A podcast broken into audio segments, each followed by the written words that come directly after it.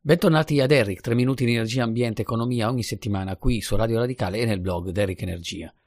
Quanta energia consumano i sistemi di trasmissione, elaborazione e stoccaggio dei dati? Quando partì la stagione delle criptovalute e degli elaboratori in azione per decrittarne le transazioni, molti osservatori notarono quanto l'apparato fosse costoso in termini economici ed ecologici per l'energia consumata in realtà la macchina mondiale dei dati delle telecomunicazioni consuma non più dell'1,5% dell'elettricità secondo la IEA di Parigi ed emette circa l'1% dei gas serra. Se paragoniamo quest'ultimo numero al circa 15% dai trasporti, ci rendiamo conto di quanto spostare i bit anziché le persone o le cose sia probabilmente un buon affare in termini di efficienza e uso delle risorse. Questioni energetiche a parte, è in termini di governance probabilmente che il settore dei media legati a internet ci dà più grattacapi.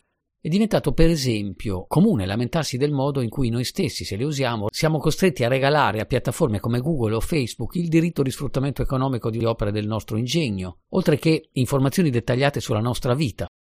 Per usare termini più vicini al linguaggio dell'antitrust ci rendiamo conto che il grande successo di queste piattaforme le ha anche rese monopoliste di fatto e che questo legame è autoalimentante, visto che i servizi che offrono funzionano bene proprio in quanto aggregano molti utilizzatori e informazioni. Forse più raramente pensiamo a un'altra forma di monopolio di fatto, che pure è più tradizionalmente basata sulle infrastrutture fisiche e riguarda le reti internet anche satellitare. Torniamo all'energia. Le prime reti elettriche cittadine furono realizzate privatamente dalle stesse aziende che intendevano poi vendere l'energia che ci sarebbe passata. Solo più tardi i governi decisero di nazionalizzare quelle aziende e quindi evitare che la concorrenza dovesse passare per la costruzione inefficiente di reti parallele e nello stesso tempo evitare che le reti esistenti potessero discriminare l'accesso ai loro servizi per motivi arbitrari. Ancora più tardi, nelle economie di mercato, le aziende già nazionalizzate sono state vendute sul mercato e riorganizzate in modo che solo le reti dovessero operare con concessioni pubbliche come monopolisti regolati mentre altre attività del settore potevano essere affidate alla concorrenza normale.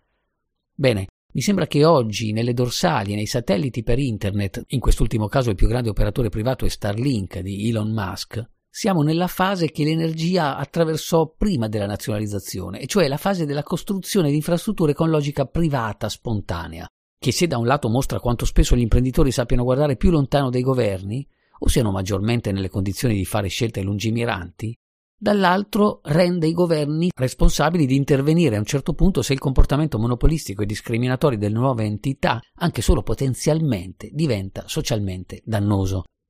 Interventi questi complicati dal fatto che si tratta di servizi e infrastrutture di rilevanza globale e quindi non bastano i governi nazionali.